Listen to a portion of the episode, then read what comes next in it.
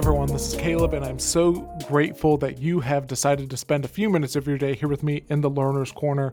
And today I am honored to be joined by returning guest Tim Elmore to talk with him about his brand new book called A New Kind of Diversity Making the Different Generations on Your Team a Competitive Advantage.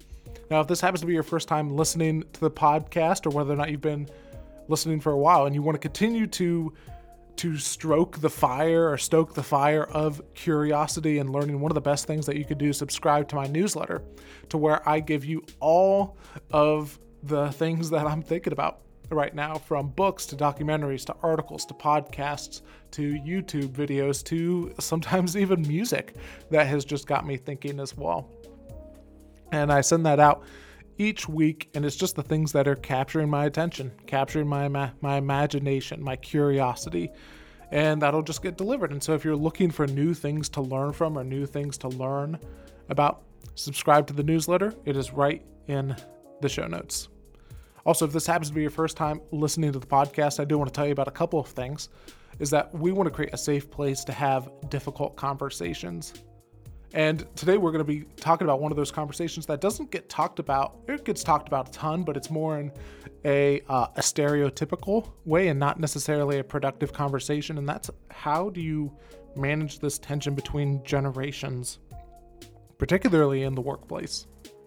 Now, the other thing is, is that we truly believe that we can learn from anyone and from everyone. In this case, no matter how older or how much older or how much younger or how much less experience they may have or how much that they may just make us mad, we can learn something from them. And we can learn something from anything and from everything, whether it's something serious or something more fun. And we do that because we want to be the person who was there for us. Maybe the mentor that we had who was a lot, you know, a lot older than we were, but they just decided to take time out of their day. Or maybe you wish that you had that person well, we want to be that person for the future generation as well for the people coming after us so that we can help them go further and faster than we were ever able to go. And so we're going to talk about some of that stuff today with Tim. Let me tell you a little bit about him and then we will go right into my conversation with him. So Dr. Tim Elmore is the founder and CEO of Growing Leaders, an Atlanta, and an, an Atlanta-based nonprofit organization created to develop emerging leaders. Since founding Growing Leaders, he has spoken to more than 500,000 students, faculty, and staff on hundreds of campuses across the country and many different sports teams as well, and government offices in Washington, D.C. From the classroom to the boardroom, he has he is a dynamic communicator who uses principles, images, and stories to strengthen leaders. He has taught at Delta Global Services, Chick fil A, the Home Depot, the John Maxwell Company, and many others as well. And he is he has taught courses on leadership and mentoring at nine different universities and graduate schools across the U.S., committed to developing young leaders on every continent of the world and literally across and across the globe as well in Indiana or Indiana, India, Russia, China, and Australia. His expertise on emerging generations and generational diversity in the workplace has led to media coverage in all of many different places from Forbes to the Huffington Post to MSNBC, the Washington Post, and so on and so forth. And today we're going to talk with him about his most recent book, a brand new kind of diversity, a new kind of diversity, making the different generations on your team a competitive advantage. And here is our conversation.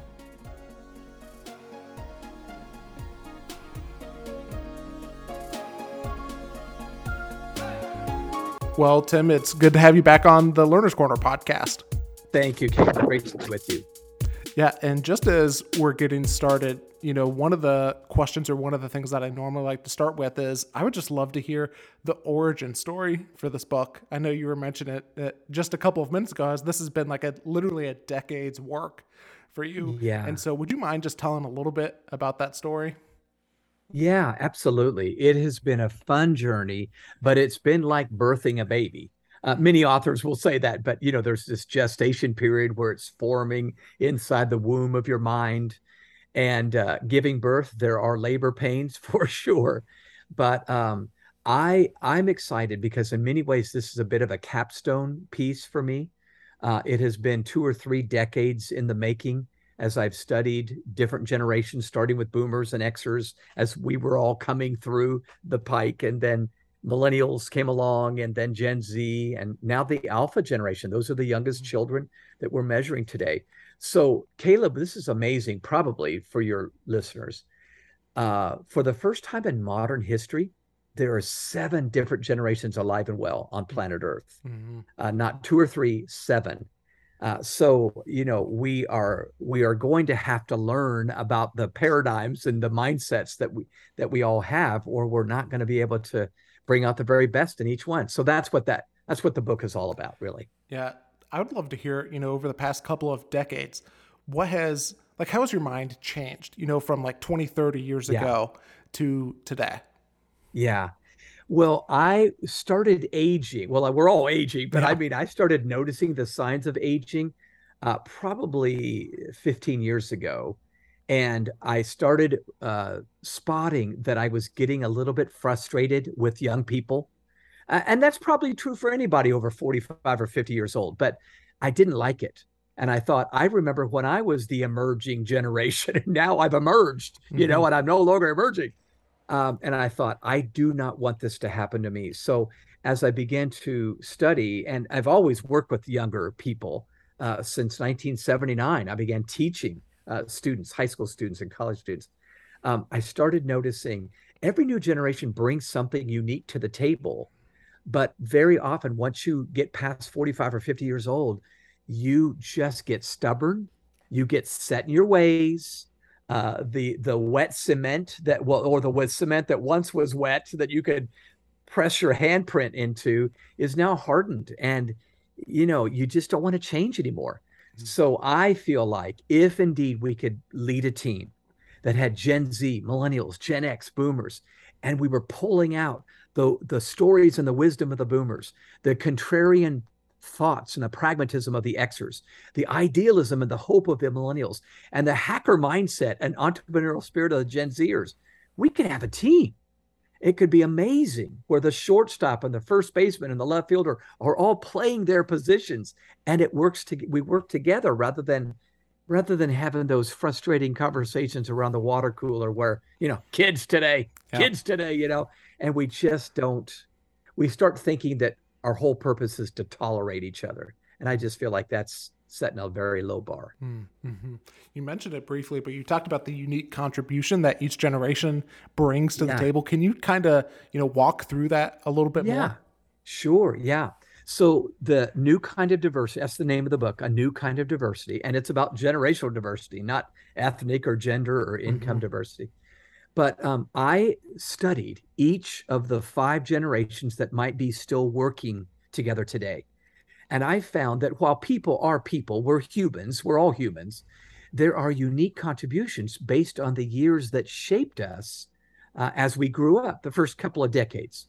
So our neural pathways are shaped and formed in the first 20 to 25 years. And kind of like that metaphor I just used, the wet cement, it hardens and it's not that you can't change a sidewalk after a year or two, but but it, it requires a jackhammer, mm-hmm. you know, to get yeah. that thing.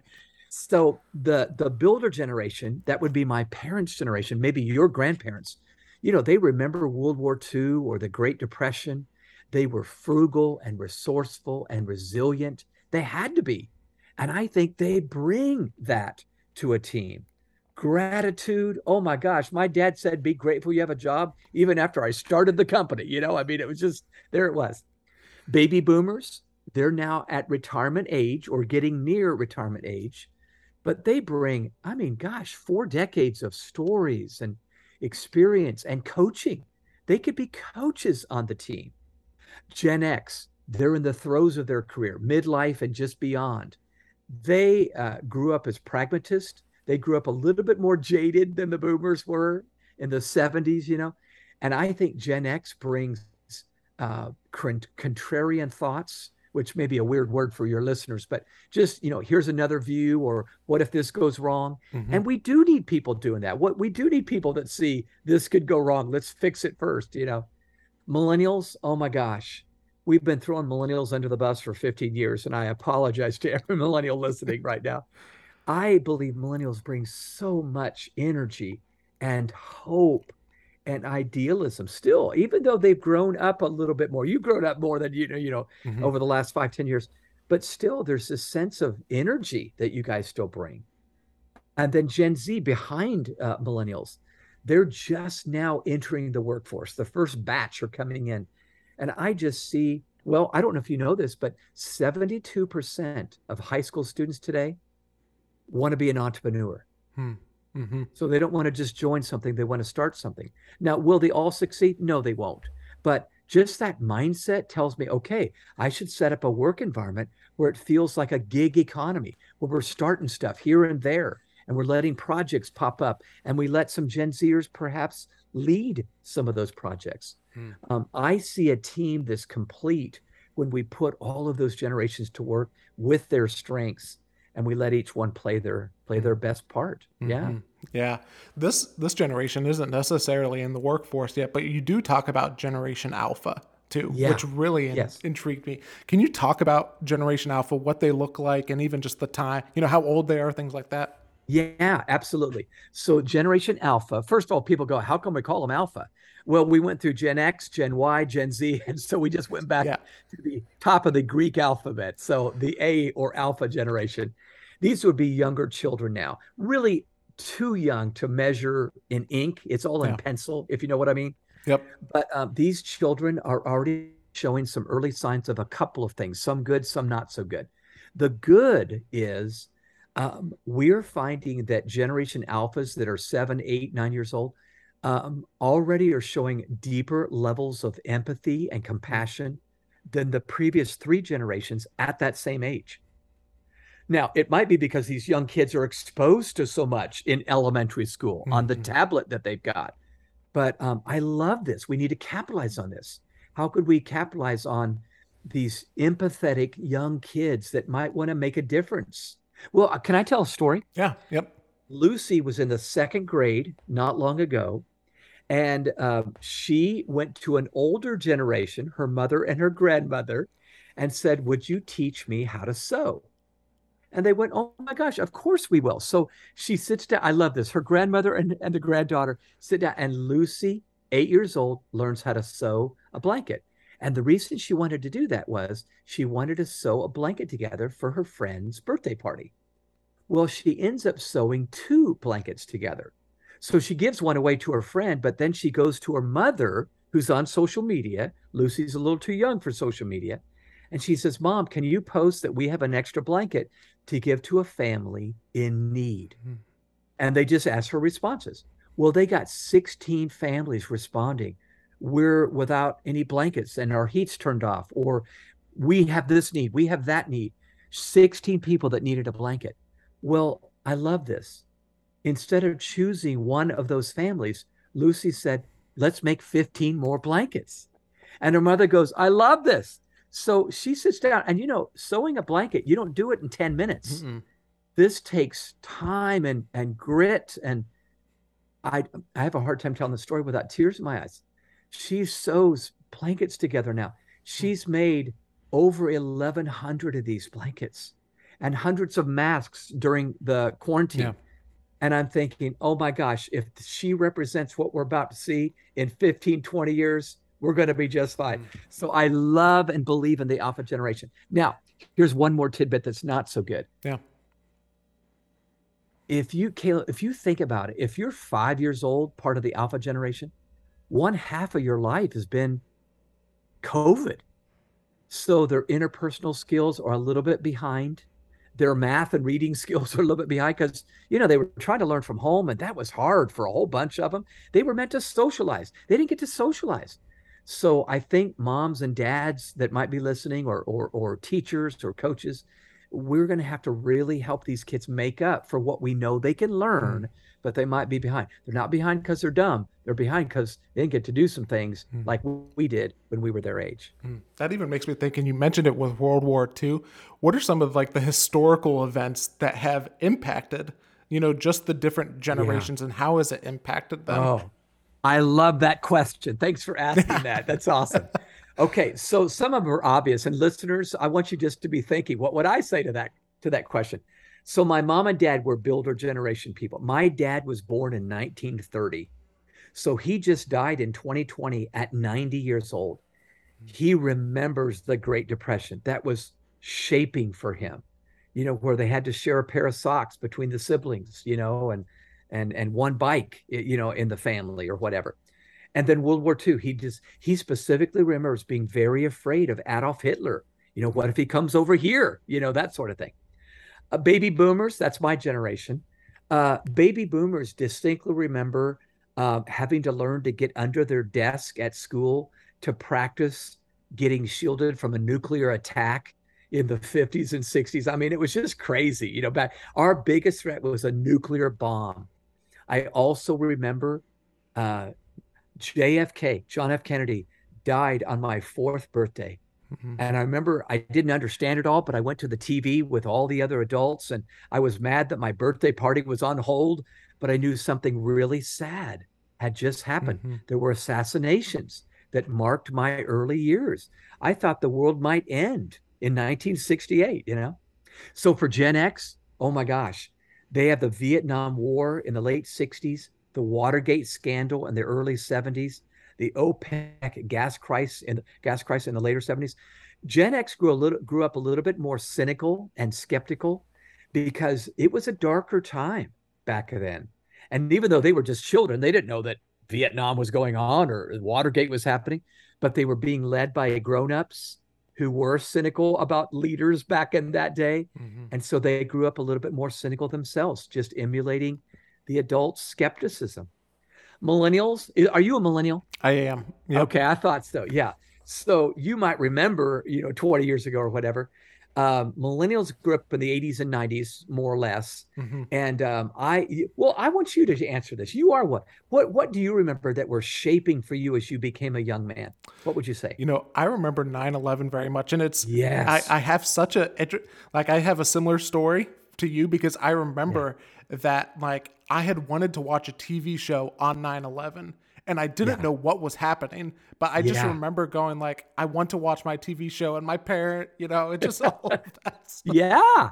It was crazy. Yeah. And as kids, we didn't know any better, but we looked around us and thought, everybody's watching yep. the news. What's going on here? Yeah. Yep. Yep. Yeah. Yeah. So yeah. And then I remember crazy. the financial crisis just a little bit. Um, yep. But those yeah. are those are really the two big things that come those to mind. Those make sense. Yep. Yeah, those you were a young man. So for Gen Z, these kids really only remember the 21st century. Mm-hmm. So they would remember the smartphone that was part of their growing up. You grew up with a cell phone, they grew up with a smartphone. Yeah. You know, that yep. was the game changer. Uh, they would probably remember um, the early days where we began to see mass shootings. You know, this mm-hmm. is so mm-hmm. normal today. I, yep. I'm so sad about this. And the normalization of anxiety. Mm-hmm. You know, mm-hmm. mental health issues are gigantic for Gen Z. This has just been normalized. So I, I'm a bit sad for not all, but some of Gen Z's shaping moments because it's just been harder. Mm. Uh, since 2001, there have been three economic downturns so even though they don't remember all of them, they remember the grown-ups going, "Wow, life sucks." You know what what's going on here, and and so um, it just gives me greater empathy for each generation as I remember what shaped them and mm. what might have marked the way they think. Mm. Yeah, I'd love to hear from you. What do you think is like an unappreciated part of each generation, and to go along with that, like a part that, unless you're part of that generation, you just don't think about.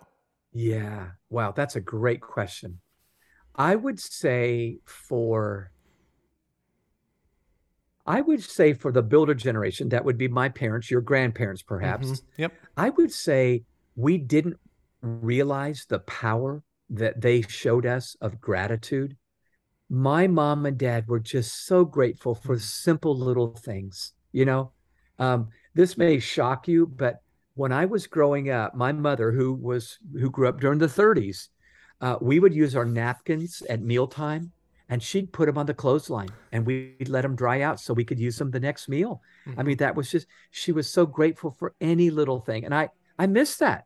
I, I think our generation, all of us would do better with the gratitude over little things rather than feeling like we're entitled to all these little things because you know I'm alive, you know. So boomers, I think the boomers uh, have an unappreciated addition of I mentioned this already, but of stories. Um, I feel like I've lived through. Well, my career's been going on 40 years now, so I do have 40 years of stories, and often can cite an example of a similar time in my growing up years to today and say, "Here's what we learned back then." that we might be able to repurpose right now. I think that's helpful. I hope it's helpful. Yeah. You know, I'm I'm not just a history teacher to my team. I can say here's what we picked up that we don't mm-hmm. have to repeat, you know, that lesson. Um, I think for Xers, I really think we don't fully appreciate their pragmatism, meaning mm. they're really practical at seeing the other side of the coin, not just everything's awesome uh, so the millennials were accused of everything's awesome. You know, that mm-hmm. was an overused word for 20 years. I think Gen X would go, not everything is awesome. You know, don't forget this or that. And even though nobody loves that wet blanket being thrown onto the party or whatever, I feel like we often need somebody on our team that goes, let's let's take care of this problem before it gets too big. I I know I need that. Mm-hmm. So, and then I would say, um, I would say, uh, millennials, you guys, I think that um, I am now just now appreciating the hope and the um, energy hmm. that millennials bring. Probably part of which is just because you're still younger. You know, you're before 40 or 45 years yeah. old. Um, and I love that. Our team has so many fun millennials that turn up the fun on our team. I would miss it if they weren't around, you know? Yeah. Uh, I want to do it, but I'm too old to start it now, you know, that sort of thing. so I love that. And I know I'm stereotyping. By the way, one thing I say in the book, Caleb, the goal is not to stereotype, but to understand. Yeah. I love that. The goal is not to stereotype, but to understand. That's what we got to do. And then one last one Gen Z. Yeah. I think Gen Z really has figured out a way to live their life where they hack their way through problem solving like they'll get behind the system and find out how it works. Many of them were accused of cheating during the quarantine because they knew zoom better than the teacher did and they found a way to cheat on the test. And they're going man if i can figure this out you don't know i'm doing it. Why not do it? You know and i know that's not right but they they know how to hack their way through life and hmm. that's going to pay off if we can redirect it into um, good, honest ways of hacking yeah. that could be really powerful. So mm. I think we need to find those and, yeah. and celebrate you know, them. You you mentioned the stories part for your generation, and I just yeah. was curious. Do you think that's something like specific to your generation, or do you think that's something that like as you know the Xers and us millennials get older, is that something that do you think will become more common for each generation? Absolutely, yeah. Hmm. I do think people when they finally reach you know 60, 65 or 70, have just an accumulation of stories that have happened because life does cycle through and we mm-hmm. just we all have ups we all have downs i love caleb what mark twain once said history doesn't repeat itself but it does rhyme mm-hmm. you know there's not an identical replication but there's a rhyming to to to history and so um, I, I feel like we need to pay attention to the stories that every generation when they become a certain age has to share. Mm. Yeah, and that even makes me think. You know, a lot of what you get into is how the generations can work together. Yeah. And yeah. so, do you think it's as simple as like literally just asking, you know, the generations who are older than you, like, have you faced a situation like this, or or how would you recommend like yeah. asking for those stories? I think so. I think most people that are over 40 or over 45 love to be asked that mm, question. Mm-hmm. Now, watch out. We may share for 30 minutes nonstop, like I am right now, you know, but um, I do think so. But you know what? Here's what I find myself saying as I teach on this subject to, you know, Fortune 500 companies or schools or or nonprofit groups. There are three soft skills that if we will bring these to the table, we will always lubricate the friction mm-hmm. between generations. Number one is humility. If I will approach my relationship, let's say with you as a millennial, rather than saying, ah, you're too young to know anything. But if I say, I'm going to be humble and know that Caleb probably has some things to share with me because he picked it up growing up in a very different time than I did. Oh my gosh, that humility has been a game changer in my relationship with my own two children who are both millennials. So humility is number one. Uh, number two is respect. I know that's an old fashioned word. Thank you, Aretha Franklin, you know, but I I just believe if I will give respect before I make somebody earn it, I respect that 22 year old in the office or that 30 year old in the office, and they see that author Tim Elmore is is respecting them. Mm-hmm. Um, I just feel like they're they're blown away in a really wonderful way. Mm-hmm. So number two is respect. Yeah. Number three is curiosity. Think about it. If we all stay curious about what's left to be learned or what we don't know or what's going on over there you know oh my gosh i can learn from you and you can learn from me so can i tell you the word i've been using chip conley first came up with this word i love it it's called mentern mm. i want to be a mentern i'm both yeah. a mentor and an intern at the same time you know and isn't it true i got insights to teach and i got insights to learn along mm. the way mm. yeah i'd love to hear from you what's what's a story or two that you love sharing with people like pa- that passes on a lesson? Oh wow. Well, um, I could share 50 and I promise I won't. But one that comes to my mind, um, I think that early on skills were built in me mm-hmm. that I didn't even know I needed, but someone came alongside me and pushed me just a bit. So uh, when I was 17 years old, still clearly wet behind the ears, Sean Mitchell walked into my life. He was um, he was on our public high school campus, and he was a former football player, and he was really cool. So I met this guy, really liked him, and he told a group of us that he was starting an outreach on Friday night where we would reach at-risk kids. So I said, "Man, I'd love to help." And so he said, "I want you to help me." So every Friday night, what we what we would do, Caleb, is we'd show this really great movie that had kind of a life principle in it. And then after the movie was over, Sean would get up and speak, and he'd kind of unpack that principle. So we all had a takeaway. Mm-hmm. And he was a dynamic communicator, still is to this day. Well, I was 17 years old, so I was setting up chairs, holding his coat, and getting him water, you know.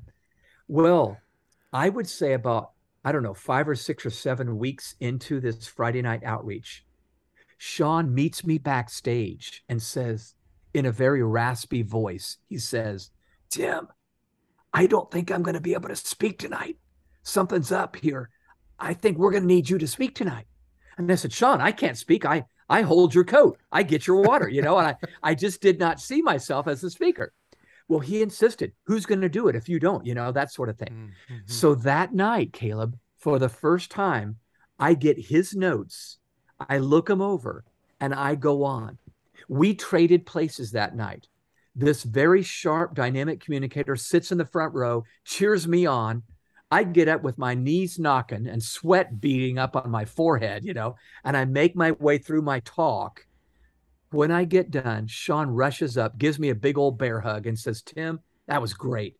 From now on, we're going to switch off. We're going to rotate. You'll I'll be on one week, you'll be on the next. And thanks to Sean Mitchell, I've been communicating on a hmm. regular basis ever since I was 17 years old. Hmm. Now, here's the cool part about this story. I mean, that's already cool to me, but yeah. a few years ago, Sean and I met as adults and just kind of reminisced over dinner about that Friday night outreach and so forth. And suddenly, the first night that I got up to speak came up in the conversation. And Sean began to look at the floor. He couldn't give me any eye contact. I said, Sean, what's wrong? And when he finally mustered up the courage, he looked at me and he goes, Tim, I have a confession to make. I did not have laryngitis that night. He said, I made it up. He said, but it was the only way I knew I could get you up front to speak because you would always depend on me if I was able. Mm-hmm. So I, of course, I wanted to slap him in the face right then and there, you know. But I tell you what, it was I look back and I go, thank God that Sean's goal that night was not to get the best speaker up in front of the crowd. If that was his goal, he would have been up to speak. Hmm. His goal was to help this young guy named Tim Elmore get up and speak. And uh, so I'm still grateful for him to this day. That's a story I love telling because I think it needs to be replicated over and over and over again. Mm. That even makes me think of probably one of the the the challenges that can come with this of working intergenerationally is the temptation to give the perfect speech or give yes. the perfect message yeah. instead of developing the next generation. Can you talk yes. just about that tension? Yeah, uh, it's it's so real, and I think it's very big in my generation right now. You remember when we last talked on this podcast, we talked about the eight paradoxes. Yep. And one of them is great leaders are both visible and invisible meaning they know when the time has come that they need to be visible and set the example, model the way, and show everybody else what it's supposed to look like. But then there needs to come a time where we step back and become invisible and let that young leader step up. And they'll never step up if we're in the room because they go, Well, I should defer to you, Dr. Elmore. So um, I call this the Joshua problem, Caleb, mm-hmm. the Joshua problem. It's one of our habitudes you know this, but habitudes are images that form leadership habits and attitudes. So the image of the Joshua problem, of course, it goes way back in history. Most people that are listening know that the greatest Jewish leader in the world who lived 4,000 years ago was a guy named Moses. We've all heard of Moses, right? Mm-hmm. Moses felt called to lead the people of Israel across the desert into the promised land. Well, he didn't finish the job. But fortunately, he'd been pouring into a next generation leader called Joshua, who, when Moses passes away, Joshua takes the reins of leadership, crosses the Jordan River, and city by city by city, he begins to take the promised land. The problem is, Joshua never had a Joshua. Mm-hmm. If you read the pages of the Pentateuch, you know, the early Old Testament scripture, you see that Joshua never returned the favor that Moses had done for him. He never reached back and found a 20 year old you know, young guy or whatever and poured into him. And here's what's sad when Joshua dies, the nation of Israel went into the worst period of her history. It was called the period of the judges, mm-hmm. where twice we read in the book of Judges, and there was no king in Israel, and everyone did what was right in his own eyes. It was chaos. And so I, am just I'm yeah. preaching to the choir right now. You yeah. totally get this, but we've got to step back. And my generation is so holding on to power right now. Hmm. I'm afraid too many times. And we need to let go and say, they may not do it perfect the first time around, but it's better to train a leader than to do it myself right now. Hmm. Yeah. What are some of the other challenges that you see that occur between generations? Well, I see four big ones. Yeah. One is stereotyping. I've already mentioned that. It isn't it easy to just stereotype. Like I could look at millennials. Ah, oh, millennials, those are narcissistic. you know what I'm saying? You guys have been oh, yeah. called narcissistic yep. forever. And yet you and I both know there may be a few, but they're not all narcissistic. Mm-hmm. My goodness gracious. So I think stereotyping is a major, major problem. Here's another glitch I think we see ego every one of us, despite our generation, has a little bit of ego. And when we feel like we're not being appreciated or we have to insert ourselves or whatever, and ego blinds us from seeing the value of another generation. A third one, if I can just get honest yeah. with you, is laziness. I think it is work to build a relationship with someone from another generation, at least a little bit more work than it is another boomer. Okay. So it's called chronocentrism. We all tend to see the chronology of life that we're in, and we find other people like us. Mm-hmm. Think about think about Thanksgiving that's coming up here. You know, the family gets together and everybody says hi and they hug each other, but then the children get with the children, the teenagers get with the teenagers, the old folks get with the old folks. Isn't it true? Yep. Because it's easier. So the analogy I use in the book is it feels like a cross cultural interaction that requires work when I talk to another generation. Just like when we fly over to Germany and I get off that plane and I know I'm going to have to work harder to connect with people over here because they speak a different language, they have different customs, they speak a different language. Ditto. Hmm. I've got to get psyched up to work harder because different customs, different language. so, anyway, I think laziness just, we don't want to do the work. It's easier to stereotype and take those mental shortcuts. The last one I would give you that I think we got to mm-hmm. overcome is is that disrespect thing. I, I, I mentioned this earlier, so I won't go long, but I just don't think we respect each other. Um, I find myself when I teach on this, I continue to find myself saying, "Our world is now divided into us and them. Mm-hmm. Let's get rid of us and them. Let's just have us." Wouldn't that be awesome if we could mm-hmm. just have us? I, Yeah. I just long for that. And and that's what this book is supposed to push us to. It's an encyclopedia that helps us get to us Yeah. instead of us and them. Yeah. Yeah, I do want to talk about what we can do to bridge the generation, but I do have one other question Okay, uh, to right. tease out, and I would love to ask. You know, we've we've talked about what is generally the problem generation to generation. I would Yeah. love to have, or I would love to ask you, what do you think is like maybe the biggest challenge or thing to overcome for each generation? You know, you mentioned millennials. Ah, yeah. everything is awesome. You know, the tendency Yeah, to be right. positive all the time. You know, can Yeah. you kind of go through that for the generations? Yeah, that's a great question. Um, let me do some noodling on that for Yeah. a second. I I feel like let me start with the boomers because we're kind of the mostly the oldest in the workplace. I think for us, it really is that the concrete is dry now Mhm. and our neural pathways are are set and it's very difficult for us to to change. Can I tell a quick story Oh, yeah. uh, Yeah. on exactly how this looks? So in the book I talk about Tony Piloseno. Tony graduated from college about a year and a half ago and um, he was at Ohio University and he worked a part-time job while he was in college at a major paint brand store. Okay. Worked part-time, but while he was there, he started a TikTok account and he started mixing paint and videotaping himself and posting on it on TikTok. Well, he went viral. He got 1.4 million followers and 37 million views. So, I mean, he's got something here. Mhm. He's doing creative things like mixing paint and putting blueberries in white paint and mixing it up. And he's just really zany. Well, after he got a, you know, 1.4 million followers, he thought, oh my gosh, I should show this to the executives here at this retail brand and maybe they could monetize this, you know? So he puts a slide deck together to make a presentation, takes it to the management, and Tony does not get one leader interested Hmm. in talking to him. Doesn't get one sh- set of eyes to look at that slide deck. Tony did get something he didn't expect.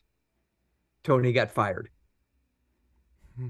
He gets fired because they think this young whippersnapper, you know, stealing the paint, you know, or distracting to the customers, or he's probably doing this on company time, you know, all the things we say to you guys, you know. Well, Tony wasn't, but they thought he did. So get this Tony leaves Ohio, moves down to Florida, now has 2 million followers, and has started his own paint store. So I think I'm safe to say that while there may be many parts to this story we don't understand, one thing we do understand they missed an opportunity. Yep. Okay. So that's the problem with the older generation. We Yeah. kind of get set and we don't change. For Gen X, I think Gen X can be a little bit cynical and that can be harmful. Uh, think about you guys as the next younger generation. If you got a boss that's Gen Xer, that's 52 years old or whatever, but they always go, that won't work. That won't work. We tried that. It didn't work. It's kind of deflating, you Mhm. know? And so we have to watch, or Gen X would have to watch that we don't just find ourselves cynical all the time, thinking that's never going to work when you guys might find a way to make it work. Yeah. Uh, for millennials, what you need to watch out for, uh, there's probably many answers, and you might be able to answer Yeah. this better. I'd like to get your feedback, Yeah. but mine is I think I see naivete a little bit in millennials, just being a little bit naive, you know, because you are young. You're still Mhm. young, and you know, you haven't been through 30 years of work. And you might go, Ooh, this would be awesome. And maybe you ought to hear someone say, Well, watch out for this Mhm. and they're not a wet blanket. They're actually sharing some important information. What would you say though to that when you think about your generation? Yeah, I I definitely would say the naiveness of it of just Yeah. thinking that things aren't going to be as hard as they're Yeah. going to be. Yeah. Um yeah. just because like because unless you've had like something you probably haven't had like a ton of like really hard things in life as a millennial. That typically happens as you get older. Um, Yeah. And so you don't realize how hard life is. And so I would say um that and I think what you were right about of like that everything is awesome or everything Yeah. ha- yeah. Yeah. Yep. Yeah. Yeah, that can happen. And certainly you and I are not stereotyping. Excuse me. Sorry. No We're worries. not st- we're not stereotyping, but you're right, that can happen.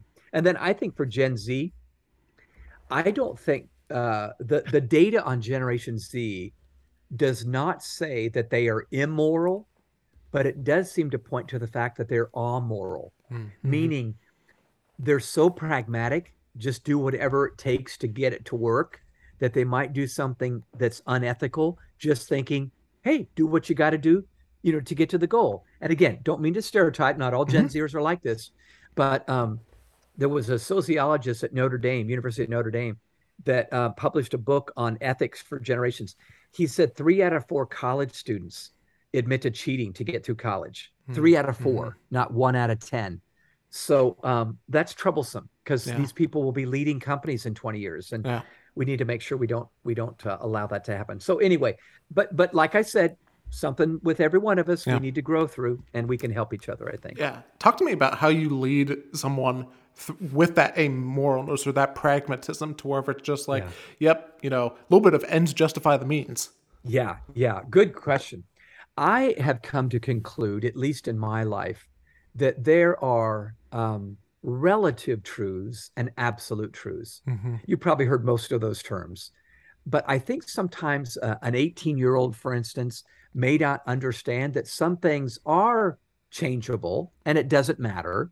There are facts that change, but then there's some other facts or truths that shouldn't change that you need to keep those in place. They're not antiquated, they're timeless. Mm-hmm. So here's an example. Uh, we drive on the right hand side of the road in our country. That's a fact. That's a truth. You go to England, that's not the truth. Yep. You know, we drive on the other side. So that would be a relative truth. However, I think honesty, that's an absolute truth. Mm-hmm all generations of any time are going to do better when we're honest with one another. You you would agree, wouldn't you? Oh yeah. Yep. So I I think that um that would be one answer to the question is to point out to them there are relative truths. I'm not trying to say you need to do everything my way, young man or young woman, but just know some things are relative mm-hmm. and they can change and we can flex and adapt. But other things, we need to figure out what the absolute truths are and cling to those because they are timeless. Learn them from grandma and grandpa and pass them on to your grandkids. That's what I would say. Yeah. I know that you probably investigated and learned from a ton of different organizations for this book over the years. I'd yeah. love to hear, you know, just a just a really um, a story that really impacted you about an organization that you were like, wow, they did this or they were really good at like bridging the generational yeah. gap. Yeah, great question. I keep saying that. You keep asking great questions, Caleb. Well, I'll tell you a story that I tell in the book that I really felt like was um, a learning point for me. Yeah. So it was a retail fast food restaurant. Okay, I'll I'll have them remain nameless because uh, I didn't get their permission here to talk about this. But um, Maggie was the hiring manager, and she was interviewing young job candidates. Okay, so you know, sixteen to twenty four years old. Antonio is a young man that comes in to interview for a job. Uh, they get along really well. Antonio interviews very well. He has some experience. Uh, so Maggie goes through all of the policies of the restaurant and she hires him. Antonio starts working. He's working at the cash register. And about three weeks into his tenure at this restaurant, uh, he's got a short sleeve shirt on with his uniform, mm-hmm. and she notices a tattoo on his right arm. Well, not the end of the world, except that that's against the policy of this restaurant. Mm. And she was very clear that that was against the policy.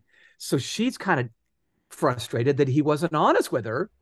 But when she confronts him in the back room, you know, says, Hey, Antonio, why weren't you honest with me? I saw a tattoo. He thinks she's questioning his very identity.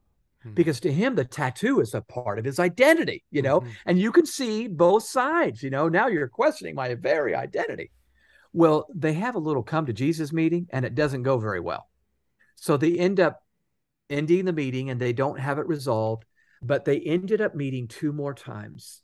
And there was some great lessons to be learned as they continued to lean into each other and find the answer in the middle. And here's what they did. By meeting number three Maggie calls Antonio into the office and he's not real happy because he's thinking she's going to force him to remove his tattoo or fire him. You know, he's afraid he's going to get fired. Here's what Maggie does that's brilliant. She goes, Antonio, I don't want to lose you. You're a great team member. Everybody loves working with you. I don't want to lose you. However, you do know you went against policy. And if I just let this go, everybody else is going to go, hey, do whatever you want. Maggie's not going to force anything. You know, you can see the problem. Mm-hmm. So Maggie said, Would you agree with me that we're going to get in front of the team? We're both going to confess what's happened, apologize, and then you're going to wear a long sleeve shirt to work every single time you do your shift. Well, that's exactly what happened. They both get in front of the team, they both confess what happened. Antonio apologizes to everybody and they both, you know, shake hands. Actually, they gave a hug to each other, standing ovation from everybody at the place. And I thought, Maggie, what great leadership that you found a place to meet in the middle. And by the way, you'll enjoy this. She ends up calling corporate office and says, Hey, we may want to rethink our policy on the tattoos, you know, which was a great. I'm yeah. speaking on behalf of my team. Yep. So I think if more and more leaders will find a way to flex without giving up all their morals and values, we may have a winner uh, on our teams. Mm. Yeah. Yeah. Talk about, you know, another practice that might help us bridge the generational gap. Well, I practice in my office with my team reverse mentoring. Hmm. Mm-hmm. Uh, I don't know if we talked about that in our we did, but go ahead and explain okay. what it okay, is. okay, it's yeah. really fun. So reverse mentoring is something Jack Welch came up with way back in the 90s, but here's what I here's how I do it. We encourage older and younger generations to get together. Um, we love uh, Chip Conley's language, modern elders and young geniuses. Mm-hmm. That's what we got. Modern yeah. elders, young geniuses. We get them together and we say swap stories. Everything, you can always find something in common when you swap stories. If you and I talk long enough, we probably find a lot of things we got in common Yep. uh, even though we're from different generations. But then the older generation person is will might share here's how to succeed at this organization. I've learned a few things over the years. This might help you accelerate your learning. But then that older generation person takes off the mentor hat, puts on the learning hat, that mentern hat, and says, Now, would you mentor me in technology or you know uh, the latest app you just bought and how we might be able to use it for marketing or something like that mm-hmm. i'm doing this with andrew right now on a regular basis andrew is 30 years younger than me we have a blast every single time i meet we laugh we both learn we are both mentors with each other yeah.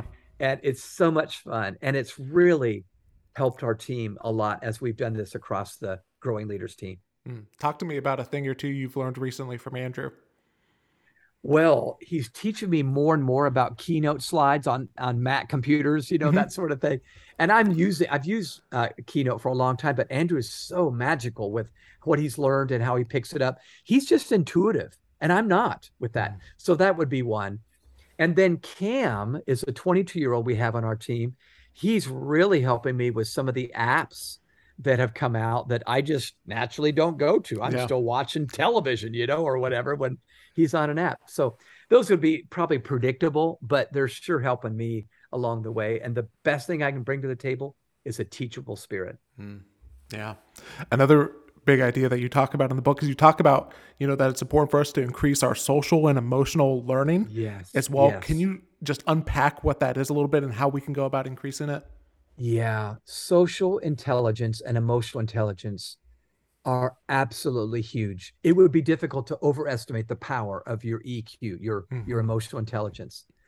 So let me make a statement that I think might be help, helpful to your listeners. Uh, technical skills depreciate with time. Meaning, if you learn how to do a skill 10 years ago, it's probably going to go away soon. You know, get, we mm-hmm. just do things differently. Social skills appreciate over time meaning they get more and more valuable with time. So, one of the stories I tell in the book uh, is about Lieutenant Colonel Christopher Hughes. He uh, was in Iraq several years ago, and it was at the time when the Allied forces were sending over food and blankets and clothes to the displaced Iraqis who were finding refuge in new villages to get away from the Taliban, and they needed food and clothes and blankets. Well, Hughes, the commanding officer, began thinking where would be the best place to pass these out to these people here that probably don't trust Americans. And he thought probably it would be at the local mosque. So I'll talk to the cleric, you know, at the Muslim mosque here and see if he'd be willing to be the distribution center. Well, the the cleric agreed, and so get this now. Hughes marches with his troops right down Main Street, you know, with a package on one shoulder, a rifle on the other. Well, you can imagine what this looks like to everybody in that village. They're thinking you're about to bomb the mosque because they knew exactly where they were going. Mm-hmm. So by the time they get there, Caleb, it was surrounded. The mosque was surrounded by locals with sticks and rocks, and they are ready for a street fight. Well, I love the emotional intelligence that Lieutenant Colonel Christopher Hughes exhibited in that moment. He orders his troops to stop about 150 feet away. So they're far enough away that they're not right there. And then he orders his troops to put their packages on the ground and to point their guns toward the ground. Mm-hmm. And then he instructs his troops to take a knee, an extremely vulnerable position in public when you got a bunch of people with sticks and rocks in front of you. And then he orders his troops to look up into the faces of these people and smile. Well, one by one, these locals began to drop their sticks and their rocks, uh, and they smiled back. And that gave Hughes enough time to find somebody that spoke the local dialect to come forward and explain what they were doing. And the disaster was averted. Well, let me tell you what I think about that story. I love that story, by yeah. the way. I think Lieutenant Colonel Christopher Hughes did not read that on page 54 of the Army Manual. He was an emotionally intelligent person mm-hmm. that read the nuances of the moment and he read the people before he led the people. That's what I want to ring into the ears of listeners right now. Le- read your people before you lead your people.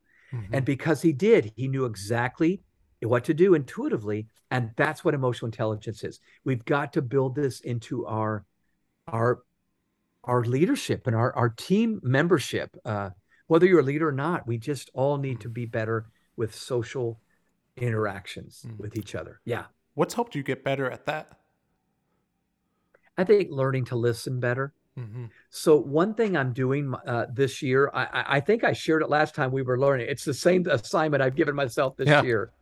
When I'm in a meeting with other people, I want to speak as if I believe I'm right, mm-hmm.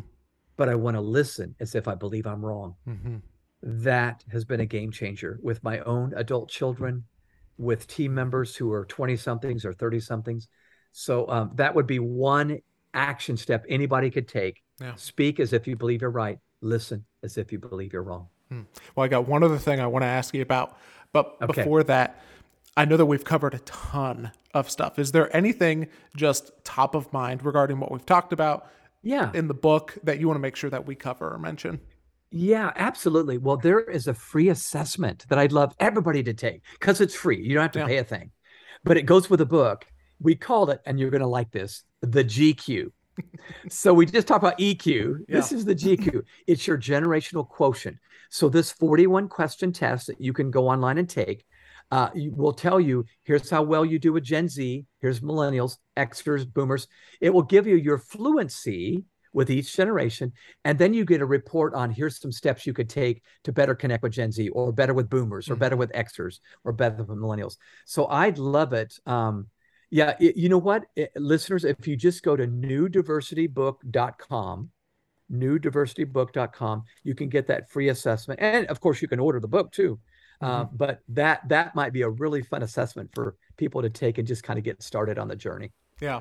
Well, the last idea that you write about in there that I would love to ask you about is you you introduced me to the topic of uh, post-figurative societies, configurative societies, yeah. and pre-configurative societies. Yes. Can you unpack just that idea? Yeah, if this is brilliant stuff. So, um, uh, these are terms that were first introduced about 50 years ago. Um, the terms mean that we have gone through different eras in human history where we do things differently in each era. And you and I now live in the pre configurative uh, era. So mm-hmm. um, basically, the post figurative era was way back thousands of years ago, so millenniums ago, where the kids of that day or the young people of that day learned everything post the adults. Hmm. In fact, it was the adults that taught everything to the kids. Here's the customs you must learn. Here are the traditions you must learn. Uh, it, it, by the way, you know this. Your mother and father arranged the marriage you were about to have. You didn't get to choose, they chose. Mm-hmm. Your career was kind of chosen for you. If you're a boy, you did what your daddy did. If you're a girl, you did what your mama did. And you just perpetuated the customs over and over and over and over and over, generation after generation. Then we moved to the co figurative era. This was with the dawn of the Enlightenment and the Industrial Revolution, where now we could read, the, the, the printed book was out, and both all generations were learning from reading. You didn't need an adult for information. So in the co figurative society, the emerging generation and the established generation were learning together, and reason ruled the day. So you could rationalize. You might get to rationalize who your wife was because you could talk to dad and mom and go, I don't like that one. I like this one, you know? So here's a great example of this. Our nation was born during the co figurative era. Mm. Finish the sentence. We hold these truths to be self evident. Self evident. This is reasonable. You should understand this. You would have never said that back in the post figurative era. You just did what your mom and dad did. Mm-hmm. So you see how that works? Yep. So today, in the 21st century, we now live in what Margaret Mead called, she was the anthropologist that did this, she, in what Margaret Mead called the pre figurative era. And mm-hmm. here's what she was basically saying because change is happening so rapidly and technology is introduced so quickly and uh, you know into our world mm-hmm. the young are figuring it out faster than the old mm-hmm. i feel that way so my son and daughter don't need me for information. And you know, you know what I'm saying. This oh, is yeah. all this all makes sense. This is why old and young ought to listen to each other. The young people need the timeless stuff from mm-hmm. the older generation, but the old generation needs the timely stuff yeah. from the younger generation, which goes back to those paradoxes. Yep. So anyway, yep. that's the big idea. And I just feel like it's a reason why we need to do this new kind of diversity better. Mm-hmm. Yeah. That's great. Well, any final word before we end our time? Well, I love hanging out with you. Thanks for all the great questions. You've made me think. Um, no, just I would just love to encourage people. If this sounds interesting, if this has been intriguing, newdiversitybook.com would be how to find all the free stuff. And then the book, of course, you can get it there. And then that assessment. I hope it's a helpful encyclopedia for you as you navigate relationships in the future. Yeah. Awesome. Well, Tim, thanks so much for being on the podcast today. And just thanks for doing the work and for sharing it with us. My pleasure. Thanks, Caleb, for having me on.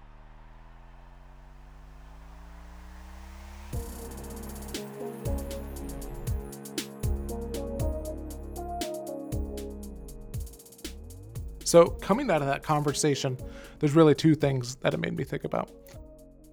One of the things that I have been thinking about recently a lot is the importance of the older generation taking the initiative in terms of reaching out to people who are maybe younger than them, or in some case, it could be older than them, I guess.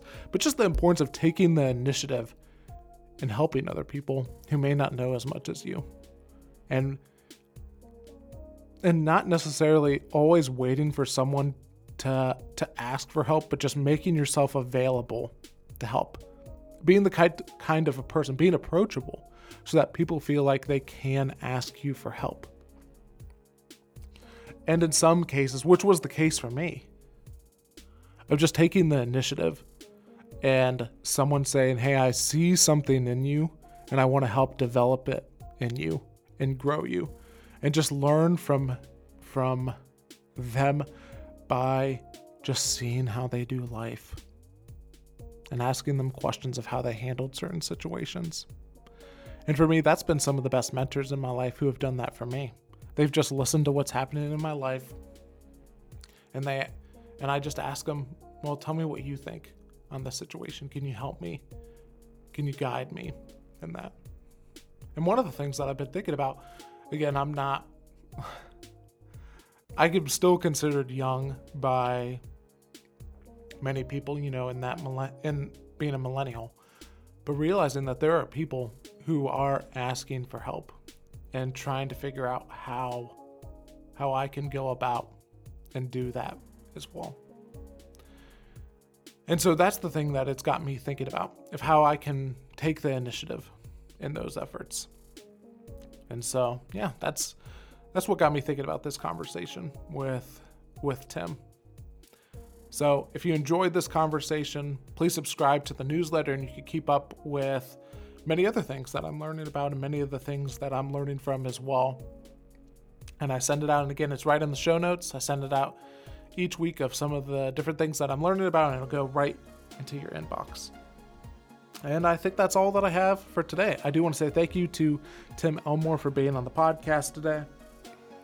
And if you enjoyed this conversation, check out our previous episode or our previous conversation, which I'll link to in the show notes as well. Thanks to Sam Massey for providing the music for this podcast.